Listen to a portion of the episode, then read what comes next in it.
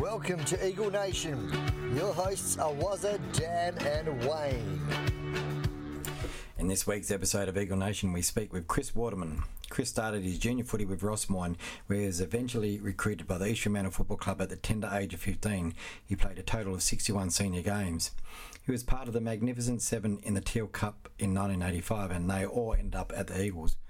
At the end of 1987, he was drafted by the Eagles and made his debut in round 5 of 1988 under coaches John Todd and Mick Malthouse, ended up playing a total of 177 matches that included 22 AFL finals, three grand finals, and two premierships for the club, and he earned player life member status in 1997. In 1998, Chris retired from footy.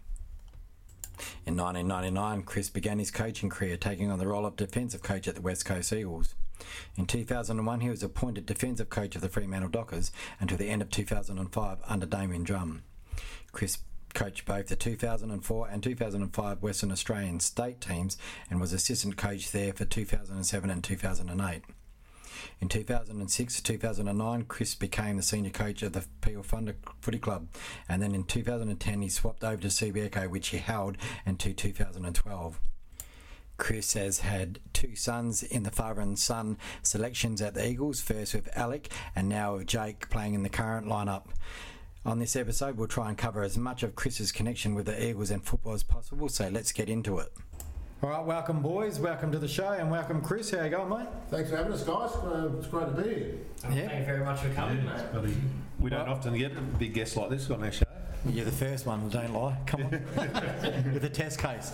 Um, before we get into footy, tell us what you're doing with yourself these days, mate. Um, I'm sticking to myself a fair bit, although I have been involved in a, a foundation, the Drug Awareness Foundation. One of my mates unfortunately tragically lost his son six years ago, so we Yep. do a fair bit of that, and we've just got federal funding, so I'll probably go into full time. But I've enjoyed just doing a bit of career work the last six years. After 30 years playing and coaching straight, Yep. I got out and thought I've had enough of it all, so I'm enjoying that. Um, I've tied up with a little bit of sports management with Paul Peos, and he's got a, uh, him and Louis are the partners in the business, and I help them out spotting talent and that. Um, young Alex involved in that as well, All right, cool. um, and that's about it these days. And apart from that, it's you know it's that time of year, back into weekend footy, Saturday, Sunday. It's Was great. there, is there any um, young talent that you can top off the top of your head Oh, right there's now? a fair bit coming through, and obviously, old mate Summers coaching the 18, so we Yep. talk to him a fair bit.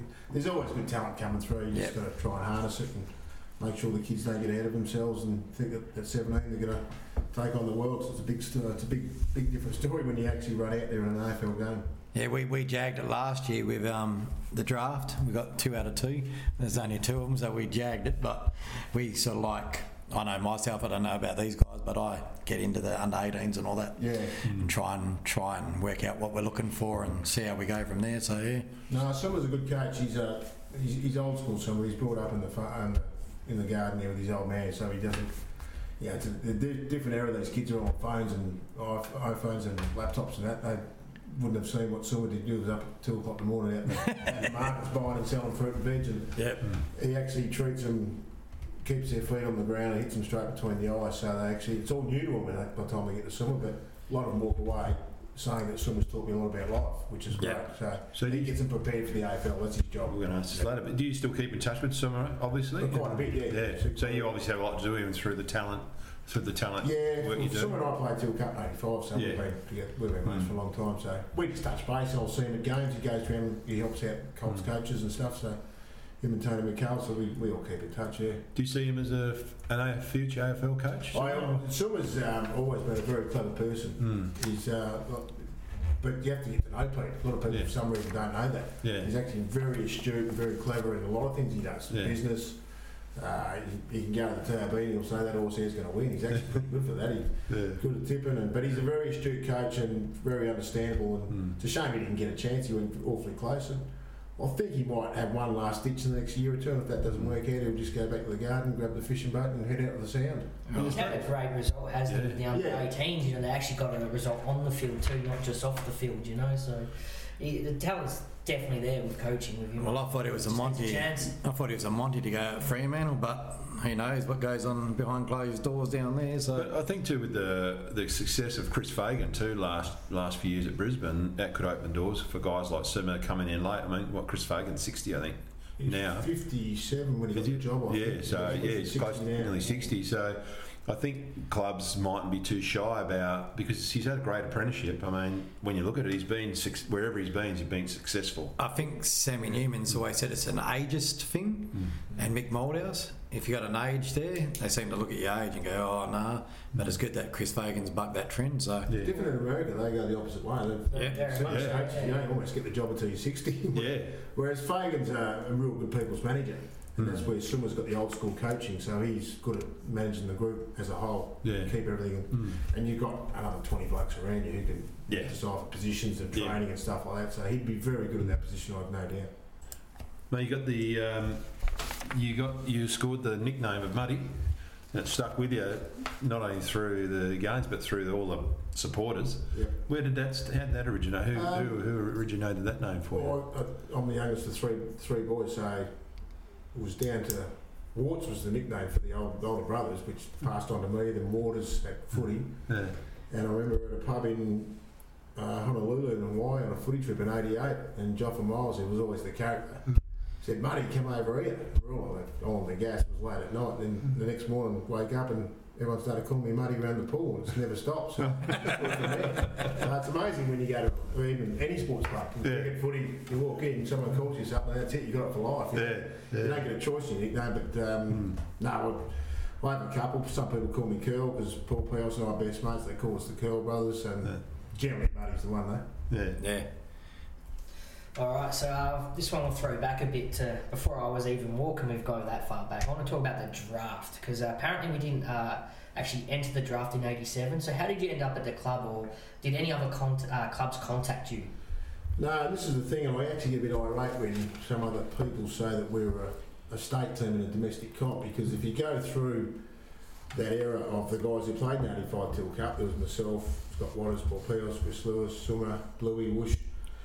Uh, I think there was three or four of them that had been spoken to, but no one had come and got them. Even Mick was trying to get Lewis to go to Footscray, but no one had come and got us. And then the Eagles come up, and we all started thinking, let's stay. So what happened in '88? With the, there was they were given nine supplementary supplementary picks, um, and this is a story no one have heard it. It got down to um, one position left, and there was myself and another player. Now back in 1988, when Toddy was coaching, was the last bicentennial Australian Carnival That's right. Yeah. in March of that year. It might have been late February. So what happened one weekend? All the boys came over from over east and played in a scratch match with the Eagles.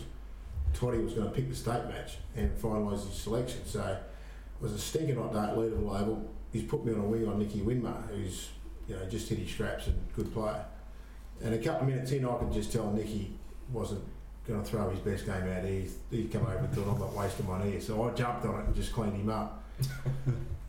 the story goes, and I had Mal Apple's a very good family friend. Uh, he was very tied up the Eagles at the very start.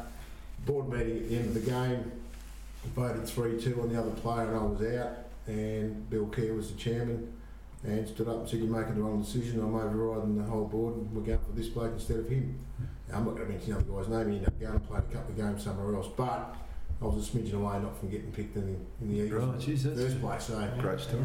Yeah. as they're putting out the state jumpers, I didn't get one, which didn't bother me. Toddy walked up and said, You've got the last Guernsey for the year. Shook Right. my hand and said, Well, you signed up on Monday. And away we went. It's how it went. amazing. Yeah, the rest is history, isn't It it? was Yeah. very close to not being going my favour. Hmm. it's that fork in the road moment, as Yeah. they say. Yeah. Sliding doors. So, who as a kid did you, did you support, and who were your idols and your biggest influences? Um, uh, my folks were Mozzie Park, so it was always Claremont. We followed a lot. Um, so I was sort of seven or eight when the Cracker Boys came up. Um, everyone was all the rage. I used to love going to Claremont Oval when it was when it was a full house. Uh, and I reckon out of that, probably my favourite player was Ken Hunter, and I've sort of developed my game a bit around him, as the, Yeah. trying to take the big marks and left footer. And I just he, he's one of the great players of all time as far as I'm concerned. And I was in, because Caves had already been to North, and North in those grand finals mid 70s was when I was six or seven years of age. You tend to follow what you watch. So Blighty became a favourite footballer of mine from from the um, the winners' days. Mm. Um, yeah, so. And there was a lot of good players around those days. I love watching that. And I was very fortunate to have still played a little bit in the, in the 80s when I was coming through. Mm. Ah, cool. Um, we'll, we'll go on to the footy at the Eagles. Do you remember your debut game against Footscray? Yeah, I certainly do. It was at the WACA. Malthouse was coaching. Um, didn't do too much that night. We lost, I think, by about a goal. Um, I had, well, I was actually getting dragged. I started uh, at half forward and Dougie Hawkins picked me up and I couldn't get near it. As I was running off the wing, the ball came out half back and mate, he kicked it to me. and I turned around, and hit Rossman, then he right in the chest. I was pretty chuffed for that. but uh, didn't do a lot that night, but he followed me up the following week at Sydney. He gets the Swans and I end up in the top three or four and the best players on the ground. So it was a pretty tough, tough, uh, 80, 88, 89 were pretty tough. Although 88 was a pretty good year in the end. Yeah. Mm. Yeah, because you were, yeah, I think you just. Is that the year Wrensted missed the. Yeah, yeah. Well, there's another funny story, sliding doors. I was a Sparky back in those days, working for my father. I was out at the Dynell Shopping Centre digging holes on a Thursday, and the bloke from John Holland came out and said, John Todd's on the phone. I said, get out of here, mate. And I was a third year apprentice, 19 or something. He goes, no, no, he is. So I went to the office thinking, how would he know where I'm working? And it was Todd. He said, just want to let you know early in the week you're playing in the final this week. I said, okay. Um, and then I remember sitting in the Royal Parade and having breakfast. I was one of the last tables to get up till three of us, had to be last in the line. We're walking past Bob Manning and uh, Toddy and the boys, and Toddy grabbed me and said, I've changed my mind. I'm going to drop you out of the team and put Murray Wrensted in because I didn't want to get him all fired up early in the week. I just want to tell him late. Okay, he goes, oh, misses the goal right, Yeah. right on the edge of the game. So Jeez. I was in, I was in for two days and then out. Love hearing those stories. Bloody You, you don't hear about you can't stories. about. I've got Yeah. I'm helping a few kids now that are just struggling with Colts footy and getting Yeah. cut and dropped. And I Yeah. said, this is part of footy. This is what makes you better. Mm. Yeah, so I've got to sit them down and talk to them. But yeah, I mean, I there was another one in 1990 that we played. Troy Ugle and myself drove on the bus not knowing who was going to play. So in the end, I played in the drawn final, got dropped for the following. Troy played and we got cleaned up by 10 goals. So he Yeah. filmed us, swapped us back. Yeah, I went back into the Melbourne game and kicked six the week after at Waverley. right. Yeah. So it's funny how it all happens. These coaches have their ways of doing Yeah. it just to keep you on your toes. You ended up, it does work. you ended up with the name Mr. Fix It, so I guess you were happy with that. Well, I played a lot of juniors in midfield. Got to league footy. Oh, well, the first time I played half back was in the Teal Cup because we had we had a really good team. We won it by a fair bit, and there was everyone was midfielder. So Bluey was. So me and Bluey played half back flank. Uh, and Mushy got the nod as the on baller. So as time grew up, I went uh, sort of half forward wing on ball, Randall, and then um, a bit of that over the course of the next couple of years. And I remember in 1990, I cracked my ankle trying to take mark of the year in the first scratch match, so I didn't play until the finals that year. Then 91 had a massive pre-season. I remember early on in the pre-season, Mick came to me and just said, "Look, I reckon set your sights on having to get your strength up and fitness." He said, "I reckon I'm going to put you behind the ball because you're such a good kick, and we need more of that coming out." And from there, I just went there, and I thought I'd with Bluey and Musher, it didn't bother me because I thought I was going to play somewhere there or bench, and I knew I could play midfield, wing, and forward. So I thought, well, I'll add this string to me bow, and that's how that evolved. Mm. And whenever there wasn't a spot, he would say, "Look, I need him on the bench, so I know we can go somewhere else." Yeah. It's amazing that story because even the modern days, quite based on, I believe, Sheppard and Duggan inside right now was the same thing. They're midfielders and then they've moved and developed them Yeah. back. So I think it's a good fitness base. And Yeah. Well, you'll yeah, go good back 3D vision almost, you know, 360 vision. I think they like building small defenders or defenders from midfielders. I don't know where defence is, so I don't know what you're talking about. We go. We used to go back to guys like, Neither neither similar. guys like uh, I was a winger or a small forward. Go back to a guy like I uh, run. Don Pyke. Don Pyke was rover, and then they put him into as a, a tagging role, didn't they? Yeah. Tagging But he was a midfielder. forward block. He was a he was a good midfielder. I played Colts against him. Then he was locked in as a forward blocker with Toddy, and then he, he was at the crossroads with Mick. He was going to leave, and they said, "No, I want to throw you into this different role." Yeah. Yeah, I remember seeing, hearing a podcast, Mick talking about Don, Yeah. saying they sort of butted heads Mm. because he wanted him to play a certain role, and Don was the Jared Neesham mould. Mm. And he said, at the end of the year, if you want to move, I'll move you to have a club. And at the end of the year, Don come up and said, no, I'm staying. So it's pretty interesting that you back Well, that up. He didn't look back once he went on that tagging role. Mm.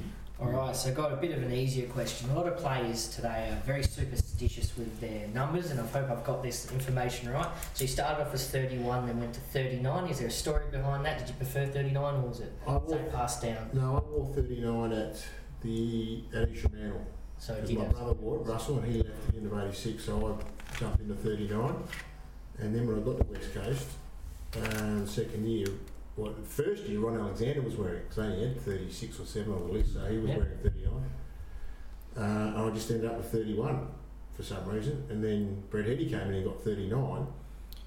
And then uh, Johnny Neer left, I think, and two two was available, maybe Wally Mateer, and one became available. So Brett and Tommy Kent wanted to move down to one and two, so I went to Izzy and said, I actually waited till it was half full event one day at lunch. I said, I want to change numbers. He goes, well, well, all the top 10 are gone. I said, no, I want to go back out. I want to go 39 because that's what I wore at East Mount. So it was only because what I wore before. Yeah. Yeah. Simple as that. Right, uh, all right. I just lost where I was. You know, I've got the wrong glasses on. So, um, as fans growing up and get you guys getting to the flag in '92, what was the difference between '91's grand final to '92? Um, well, the result mainly, uh, we did a lot of things wrong in '91. We didn't go to the uh, the parade. There was all that sort of stuff, and all this was out of our hands. I mean, the players were just sitting there ready to play. We got out there at, at Waverley and saw this howling wind coming down. But we weren't out of it. I remember late in the first quarter, I was playing on Tony Hall and uh, a couple of other guys went through there. We were five to one. I remember late in the first Yeah, quarter. you, you were up the got one. through and just hit Dunstall right on the chest. He turned around and banged him. I remember we going at quarter time, looked at the scoreboard thinking five to three. Would have loved it being five to one. I reckon that five minutes of footy cost us because we went in ten points down at half time, Mm. but seventeen points, uh, seventeen points down at half time, I think, and maybe ten at three quarter time. But had we been four goals up at quarter time and gone in equal at half time, I reckon it would have been a different story. We could have Yeah. grown the league, but Mm. at three quarter time we were chasing our tail. When you're behind with a five goal breeze, it was always tough. But then you go back, you go 12 months forward, and we walk out the MCG. I mean, that was at Waverley too. Mm. Different, different over, which we'd had a lot of success at actually, because it was Mm. so big. But then you go forward 12 months, and we run out the MCG, and it's just a beautiful day. Mm. you just feel that we were going, we were on that day. Well, at least one of us was. Mm. Bloke on the wing. Did you feel a little lot calmer too, being through it once in '91? Because I don't know how I've even seen this, but I saw news footage uh, of before the game, and I don't know if you remember this, but they showed the Eagles squad just jogging around the park out the front, and all the Geelong supporters just watching us go for a jog out the front. Yeah, we were at the uh, Hilton right across the road in '92, and we were the Fitzroy Gardens next door. So we would get up in the morning, and there's people everywhere doing the breakfast and stuff. So we had yellow shirts on. We go for a stretch and a jog, and then Mick made a point of meeting, we'll just meet downstairs with your bag that you take on the game. We're not catching a bus; it's only over there. So we just walk straight down through the trees. And Yeah. I think I think the Geelong people there was a few snipes and that, but I think they couldn't believe what we're doing, and we just Yeah. sort of, we were like pack mentality, and we just walked, Yeah. and everyone got out the way. It was quite Yeah. funny. You, you could actually see that it was. You almost shocked them into Yeah. silence. They didn't know what to say. Like that's the Eagles, and you're just walking down the street. Normally you go and Great. bust down underneath, you don't Yeah. see them. We just Mm. casually walk around the far side. And it was great for the Eagles mob because they're all Yeah. coming here. Yeah. Nobody expected to see us until we run out. But it was quite funny that the Victorians are thinking, well, this is a little bit arrogant or in some way, what are you doing? Well, it It worked, didn't didn't bother us. it? Yeah. You know? We- no one was going to do anything. It was, it's quite funny, really. And what was the feeling when you come back to Perth? Um, Oh, we're pretty tired. oh, state. Saturday night. The whole state had stopped, and Yeah, no, it was pretty good. It took a few days to sink in, and once we got through the Sunday, then we went back to the Oval and did the cup and all that sort of stuff. We then had three or four days. Um, the club always went to Steve's Hotel, but the old Steve's, because Murray McHenry, the former Yeah, chairman, used to yeah. run it, so we'd have a full day there. But that was, yeah. So uh, we have a we have a big luncheon with all the staff at, at Steve's with, with Murray McHenry, putting that on. Uh, that's a good day because even the staff who back then went full time, a lot of them, they all got jobs, so Mm. they take a day off. And I, I actually, I think it's a long weekend over here, the start of school holidays, in fact. So, Yeah. but we all we all went together, have a, have a good time because there was still quite a big staff back then. Um, yeah, and then Tuesday's generally a rest day. Wednesday pub crawl. All the publicans throw a fair bit of booze at us, and then but if you can survive till Wednesday night, you generally have a few days off, and that's when you sort of get home and start realising what you just Mm. achieved, and then coming up to the next the next one's the fairest and best, which is either that weekend or the weekend after. And Yeah. then you get the dusting off the passport, get ready to head overseas and do whatever we do. We, back in those days, we had footy trips, which don't Yeah. happen anymore. I still Yeah. done a little bit of a group. That Uh, 92, I think we actually just went to Queensland for a week, I think, in 92. So, but it didn't really matter. We did a couple of, uh, did an exhibition game in Portland, Oregon in 90. We had 94 and 7 over in London. We had a couple of good games over there. And they were great fun. Yeah. Just getting all the boys together. And, you know, we were scallywags back then, but you didn't have Yeah. iPhones around Yeah. either, so you could get away with it. So, yeah, the media would be on it now, wouldn't they? yeah. so obviously 92 and 94, and 92 was obviously epic because it's our the one, the first Yeah. one. Two things. What um, what what did Mick say after 91? You you obviously lost and um, you know dejected. It really must have said a lot to get you back. You got there back in 92. There's not many clubs now go back to back or Yeah. continually in those grand finals, and you obviously still catch up with all the players in um, you know that Yeah. you played in those grand finals with. We, um, Mick was hell bent on right from day one pre-season. There was no slacking off. So, um, and so Brian Dawson would run it. He'd just be there barking instructions Hmm. for the first month or two. So a lot of running around Perry Lakes and stuff. And Mm. that time of year it's hot. So we just we just in. When you got guys like Worsfold and Brennan and Evans and Jakovich and guys that are so driven, you're just never going to let up. So Mm. you just have to. You're going to roll up and do it. Otherwise, you get left behind. And we had such a good squad. You know, uh, Matty Clapper ended up leaving and become a premiership player. Dean Laidley left. Left. There was some good guys there. Paul Peos left and came back. There was some good guys left because they just couldn't get spots. So we were all, well, it was me, Wisher, Bluey, Dean Laidley, Paul, Peos, Matt Clapper. They were all halfback flankers. Hmm. Seven doesn't go into two. Yeah. So the guys had to leave to get opportunities. So that pushed you to become better, and that's Mm. where the my um, flexibility role came into it. But yeah, he- he just um, he was just a, a hard coach, and I saw him back off a little bit late nineties Hmm. because we that, that that group had done what it could by the end of 95, 96. and then the the Gearigs and Brawns and all them started Yeah. coming through, Cousins and Weirers and all those sort of guys. So. I think took a little bit of a different tack and started heading towards those younger boys more, and we all just slowly dropped off one by Yeah. one. Yes, we did uh, Wush a, few years ago, South WhatsApp 92, 94, where we played in those two, and we just chip each other quite often. That's regularly. great. Yeah. Um, it'll be someone's birthday, and we're all getting into our 50s now, and it just comes from everything. Because you know, Bawley's over in Sydney, and Wush is over in Melbourne, Bluey's in Melbourne. Uh, Tommy Kemp's down Margaret's, there's guys all over. The John Yeah. Louis up in, in Headland Yeah. a fair bit. We, uh, yeah, there's jokes and things just coming through all the time. Yeah. No, that's great. Um, one year, the very first race day at Ascot every year, we organise a box and those guys get in there. We've been doing that since Marty's 10th anniversary. Um, so we've had four or five of those. And what we do is we put forwards, backs, and mids into three teams. So Yeah. we chuck in 100 bucks each, I think. Uh, I think Nizzy's helped cover the day a couple of times.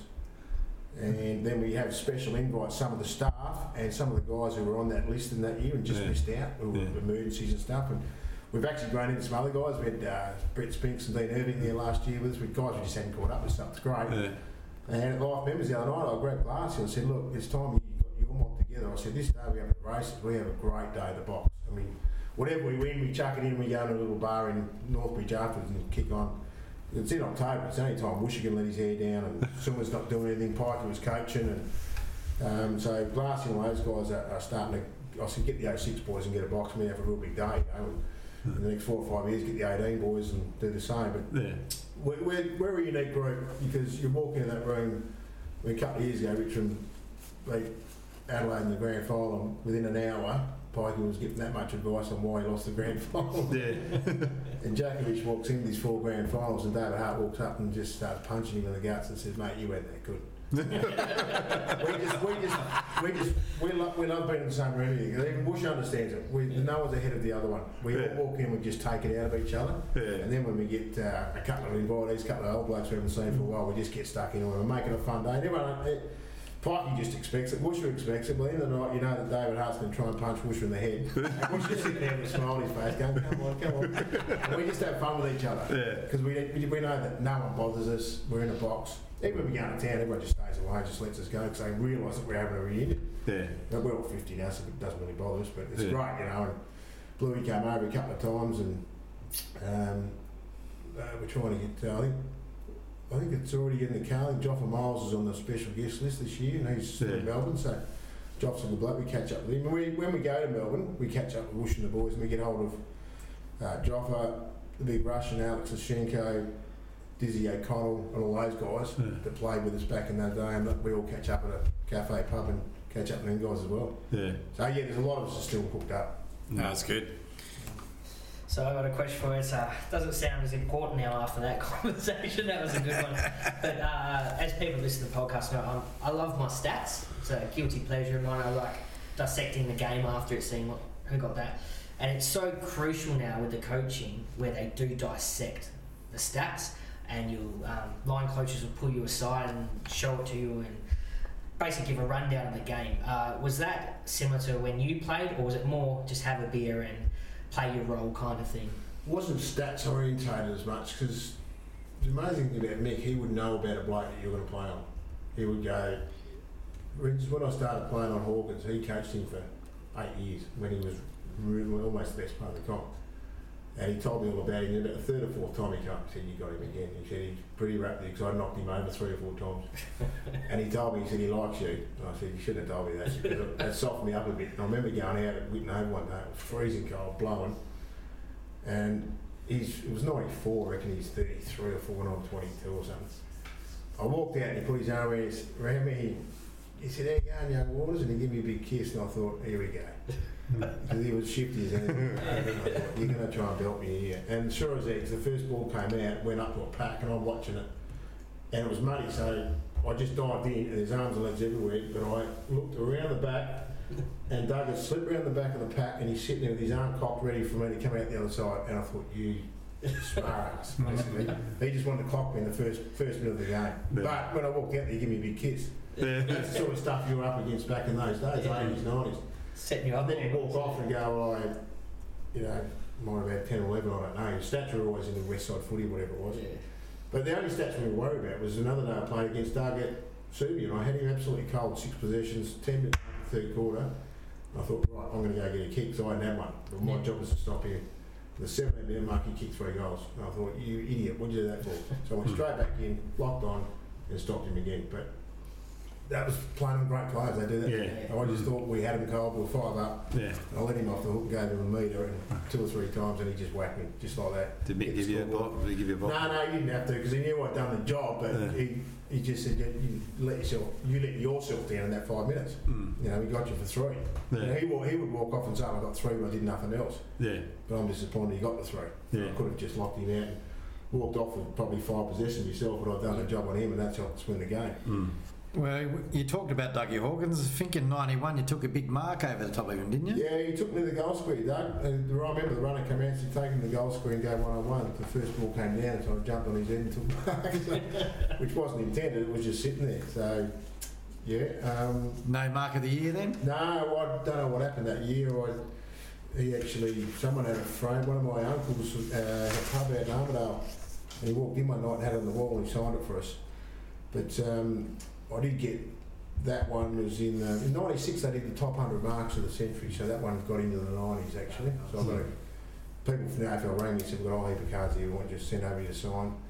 And then I was very fortunate to take a, a big hanger in the final in '93, and that made the top 10 of the century. Oh. So it became a gold card. So they sent about 200 over. We said we need you to sign them for um, all these things they were doing up. Yeah. So I've still got um, a copy of that. And that was a good one. Yeah, that was just out of nowhere. I was playing loose man defence. I was supposed to be punching the ball, but it just got kicked out. And Jacko and Wayne Carey there, and I just went bang, and all of a sudden it was stuck in my arms. I thought that's all right. Oh, that's good. Um, we, you briefly t- talked about Malthouse. What was the difference between him and Johnny Todd? Uh, well, Mick had so much knowledge on the opposition, just individual players. Going back to what I was talking about Doug, he um, he knew everyone from Victoria and knew how to play the, the grounds better. John was John was more suited to WA the way the game's played.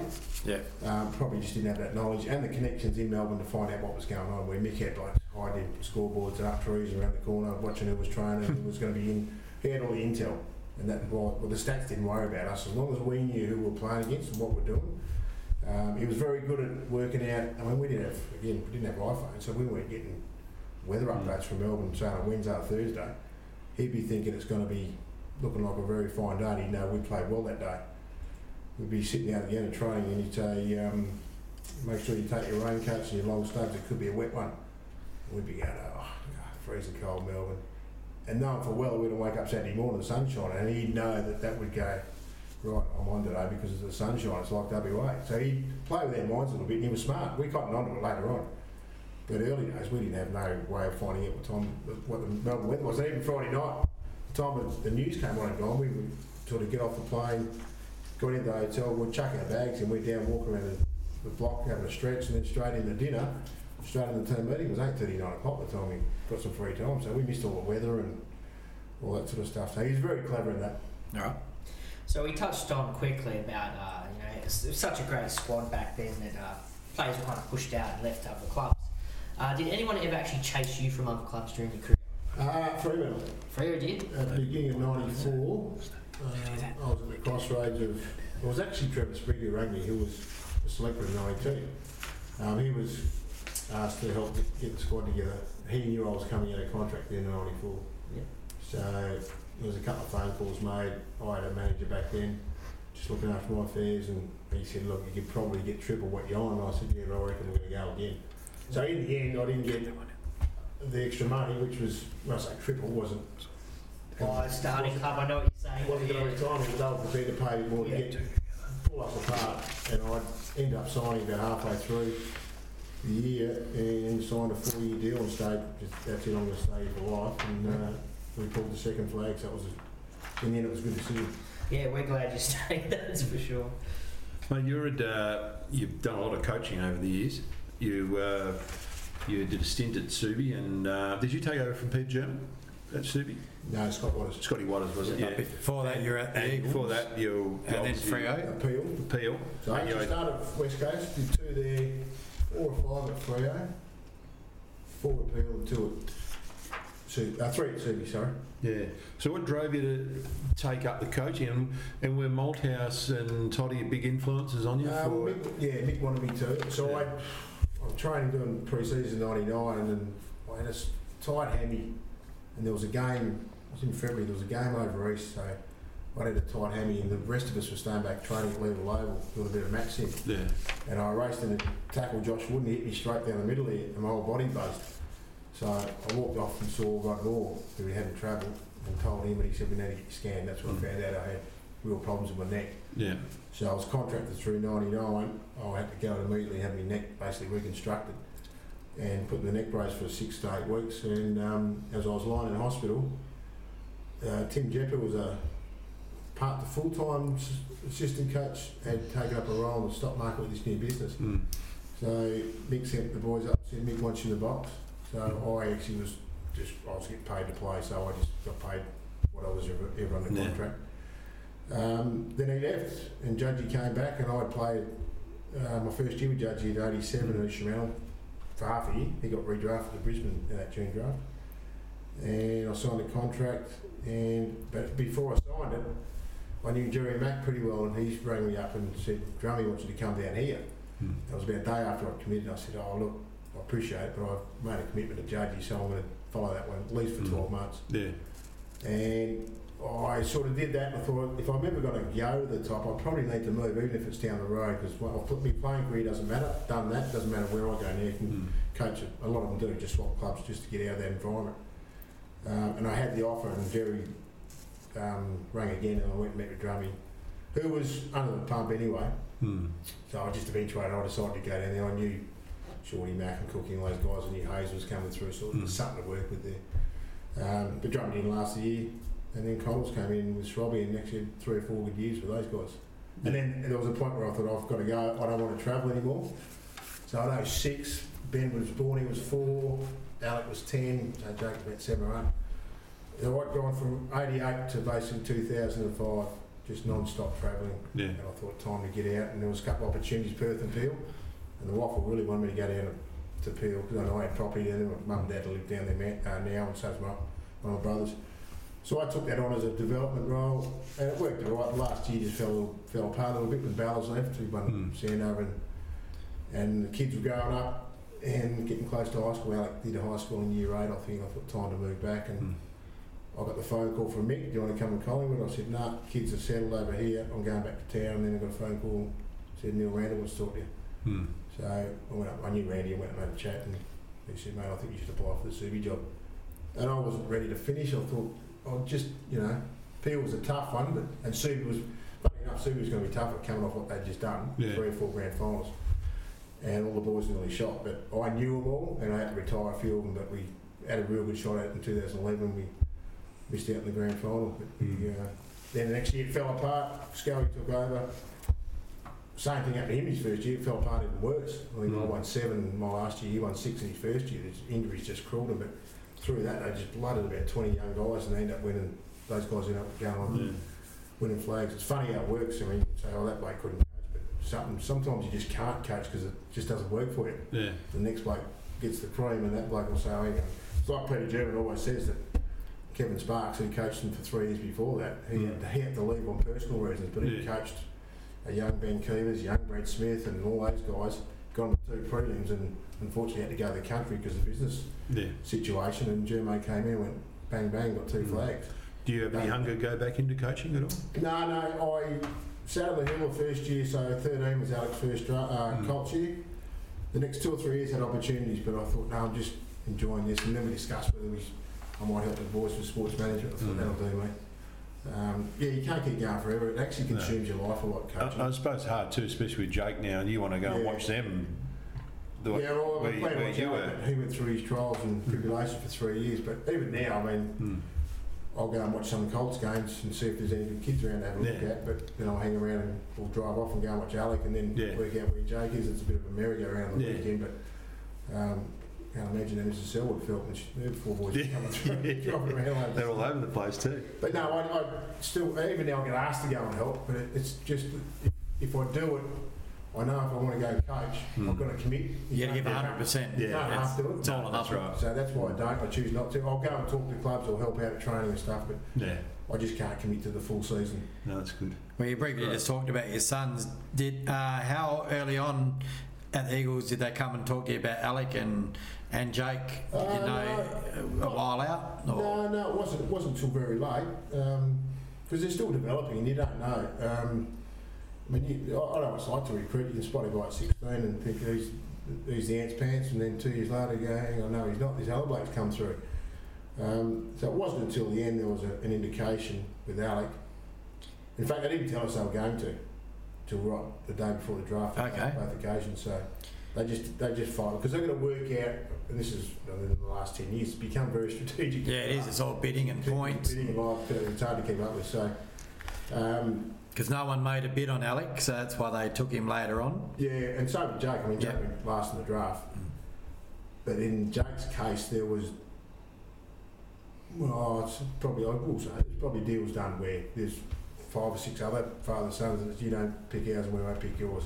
Hmm. And there's other guys, other clubs, you might think, well, why didn't they do it? They haven't got one, but they know that Jack Silvagni's up in next year's draft. So if you're going to stuff an us around there, we're going to come for Jack Yeah. Silvagni next year. So there's a bit of, I think the recruiters and the clubs have become, and I think you saw Essendon bid on Jack Silvagni, there's the Essendon Carlton rivalry, but I think there's an, an honesty amongst all the all the clubs and the recruiters that, you know, I think this is we're going to make sure that this is still tradition. So if we've got Yeah. our father's sons coming through, don't go stuffing it up for everyone else because one day it's going to happen to you, and someone's going to try and bid you and force your hand. And it has happened a couple of times because clubs generally want that player. But uh, in the case of Jake, I know there was a, a handful with Alec. Um, there was one two, but I think he was going to slip through towards the end anyway. And Alec, he's back at Claremont still He got year. back. He got back last year and did most of pre-season and felt pretty good. And then punctured his lung in the third third game against West Coast. Young Harry Edwards put his knee straight through him. So there's ten weeks gone.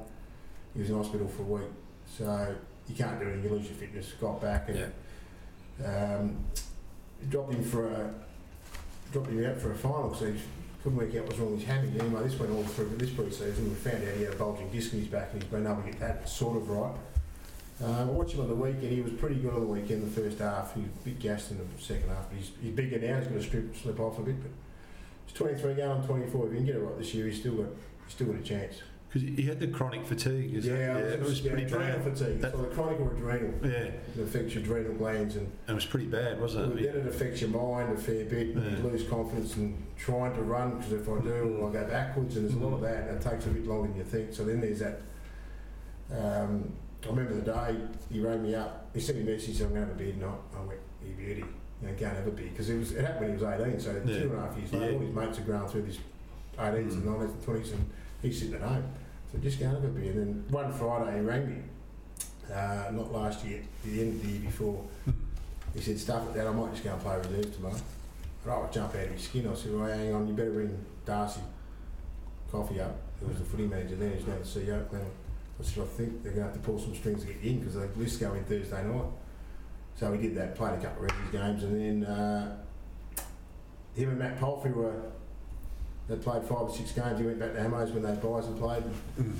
Claremont got to West Perth in the final, and I think they thought they were pretty confident. He said, I'll give you both one more, then I'll bring you in. And they got rolled by eight goals, so that was Yeah.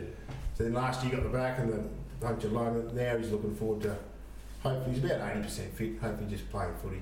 Yeah. And he's got, because of what he's been through, there's no absolute desire. If I don't make it, I don't make it at the top Mm. level because he's now learnt, he's not at, not at that 18 year old stage with the stars in his eyes. He's now a bit more mature, Yeah. been through a bit, and can sort of relax and take it in his time. If it happens, it happens. Yeah. But he's certainly capable of being a very good WAFL player if he can stay fit. Oh, cool. Let's hope it all works out for him. We're going to make this a two-part show, so you're willing to stick around for another no. bit, and uh, we'll talk more about uh, Jake and the 2020 season's coming up with Eagles. No worries.